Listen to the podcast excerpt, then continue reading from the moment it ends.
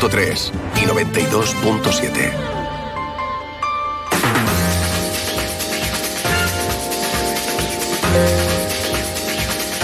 Más de uno Mallorca. La entrevista.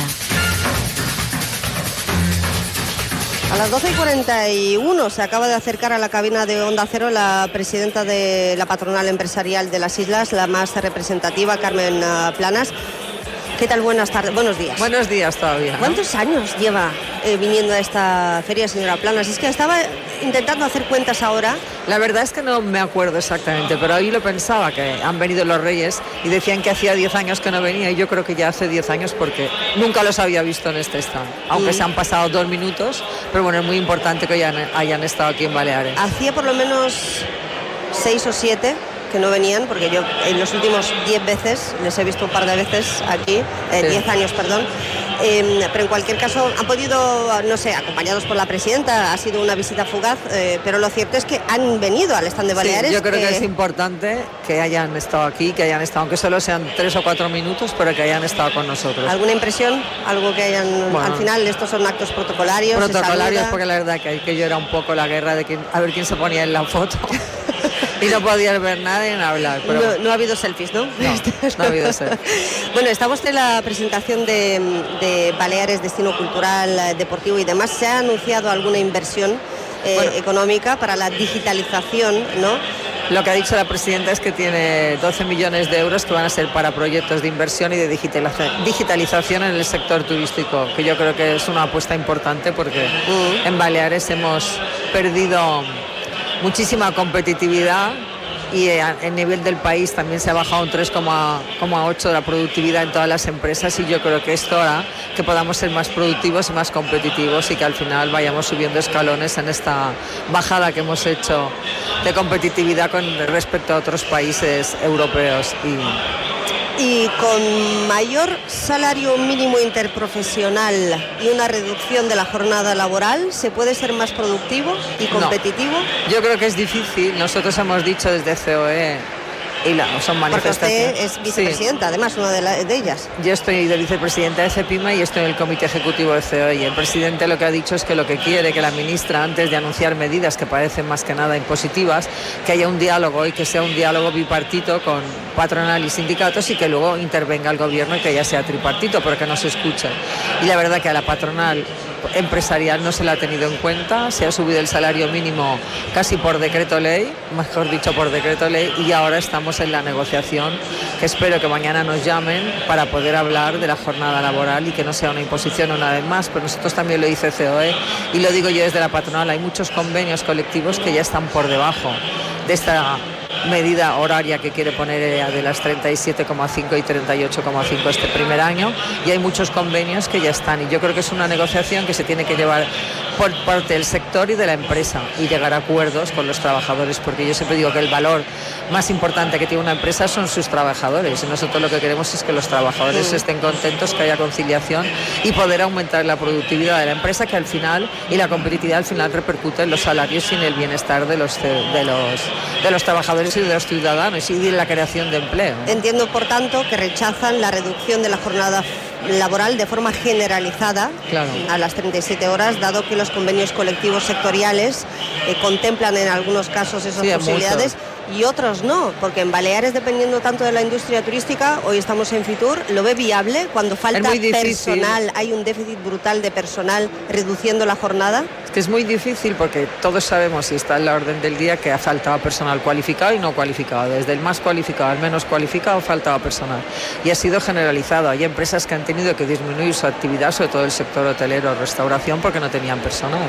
Con lo cual nosotros creemos que esto puede ser una medida para bajar todavía la productividad, la competitividad de las empresas, porque tienes que poder cubrir estos turnos y supone un mayor coste para la empresa, porque necesitarán más trabajadores para poder hacer lo mismo y tendrán dos, dos cosas en contra. Una, la falta de personal y otra, el aumento de los costes, que en España, y esto siempre lo decimos, que el 99,8% son pymes y lo tienen muchísimo más difícil para poder cumplir estas medidas. Ahora tienen los empresarios eh, de Baleares otro frente abierto, no sé, dígamelo usted, que son las auditorías Ah, sí. eh, para justificar las subvenciones y ayudas públicas eh, recibidas durante la pandemia. ¿Qué ha pasado? ¿Ha habido un cambio de criterio? Porque, bueno, es un tema que seguiremos en próximos días. También lo hablaremos con el consejero de, empresa, Alejandro Sánchez de San Pedro, cuando volvamos a Mallorca a los estudios, porque es un tema que preocupa al empresariado. ¿Qué es, lo que le ha llegado? Es un tema que preocupa, pero nosotros lo que decimos, si las empresas a la hora de recibir estas subvenciones cumplieron todas las los requisitos que tenían que tener para poder acceder a esta subvención y a estas ayudas que fueron por culpa de la pandemia, que nosotros fuimos de las comunidades que más dinero tuvimos, porque tuvimos 855 millones, pues las que lo hayan hecho bien estarán súper tranquilas. Yo creo que será una minoría que igual no se ha ajustado a los requisitos que tenían que cumplir para poder acceder a esta financiación. Pero la gran mayoría lo ha hecho bien. Bueno, estas ayudas, yo creo que la gran mayoría lo ha hecho bien y, y que pueden estar tranquilas. Que también ha salido en primera página en los periódicos y yo creo que esto es perjudicial para las empresas porque va en contra nuestra y yo creo que todos han hecho lo mejor que sabían para poder hacer estas ayudas porque fue una época que todos lo sabemos durante la pandemia que Baleares mm. fue la comunidad autónoma que más sufrió en pérdida porque dependemos del turismo y todo estaba cerrado. Mm. Decía yo otro frente abierto, pero bueno, aquí estamos en Fitur para buscar también el lado positivo de las cosas y todo apunta a buenas perspectivas, buenas previsiones. Va a haber crecimiento de las ventas porque, por ejemplo, tengo el último dato, eh, Tour, la alianza turística, ayer se celebró el foro, allí estuvo también uh, usted.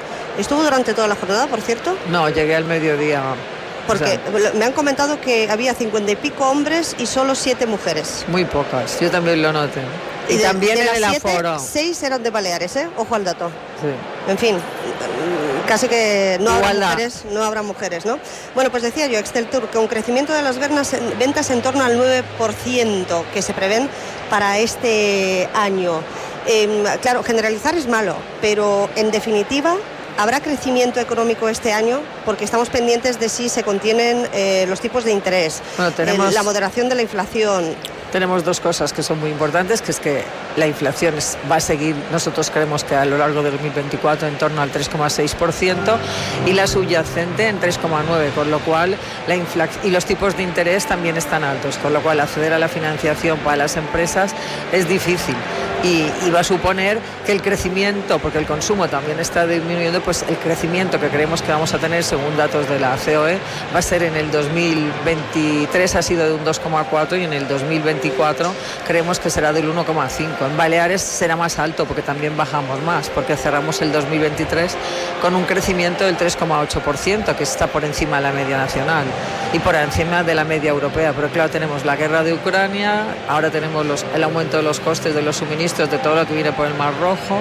ah, los tipos de interés altos, una inflación alta, con lo cual yo no creo que perjudique al turismo y que la, gente seguirá viniendo, pero el crecimiento estamos en una etapa ya de desaceleración y será muchísimo más lento. Desaceleración. Sí. Em, el Mar Rojo, ¿se ha roto ya la cadena de suministros eh, directamente en Baleares? Yo creo que todavía no se ha roto, pero hay más dificultades y si no pueden pasar por allí, pues los costes, como el trayecto será mucho más largo para que llegue todo, pues van a aumentar y eso también va a repercutir pues en todos los ciudadanos y en los costes de todas las empresas. Eh, hablaba usted de los tipos de interés. Este jueves mañana hay una reunión importante del Banco Central Europeo para decidir si empezará a bajar los tipos de interés. Sin embargo, la esperada bajada de las hipotecas y préstamos podría hacerse em, derogar por el miedo precisamente a estos conflictos eh, que puede repercutir en la inflación. ¿Qué espera? No lo sé, yo espero que los tipos de interés vayan bajando, no llegarán a lo que teníamos antes porque lo que pasó de tener intereses casi cero, muy bajos, esto no volverá a pasar. Nosotros creemos que, se, que, va a bajar la inflación y que los tipos de interés igual se pueden mantener, yo no sé, en un 3,5, porque ahora está muy alto, estaba casi al 4, más un la financiación ha aumentado muchísimo para las empresas, los costes de, la, de poder mm. acceder a la financiación y también para el consumo privado, las hipotecas, pues se está notando mucho.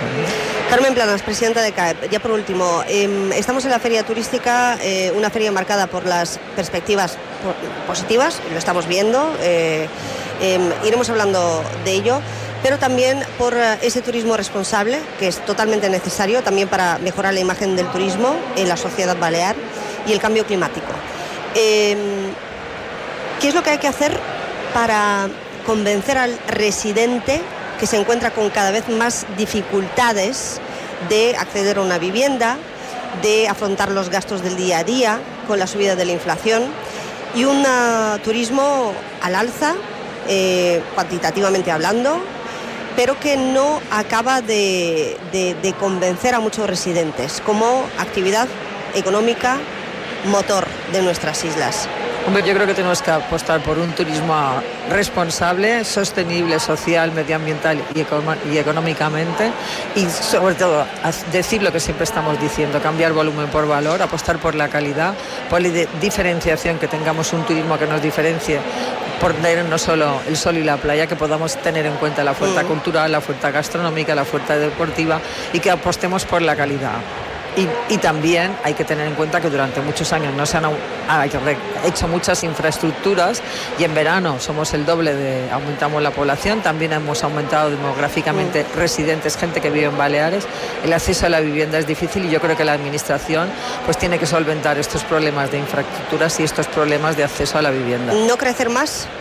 En números? Yo creo que no se puede crecer más, sino cambiar plazas y adecuarlas, pero ya creo que hemos llegado a un límite que, que, tenemos que a lo mejor cambiar usos de según qué cosas, pero cambiarlo. Mm. Ayer lo decía la presidenta del Gobierno, Marga Proenza, que hay muchas infraestructuras obsoletas en las que hay que invertir y que nos faltan infraestructuras para seguir recibiendo tantos turistas. Le agradezco mucho su amabilidad con Onda Cero, como siempre, y a todo su equipo que nos pone las cosas muy fáciles. Muy prontito espero verla en la gala de en los el jurado, ¿no? Eh, Onda Cero Mallorca, ya lo ha adelantado usted en el jurado de los premios y luego tenemos cita el 19 de febrero Ahí en el auditorium de Muchísimas gracias y buenos días. Gracias. Onda Cero Mallorca 95.1, 94.3 y 92.7.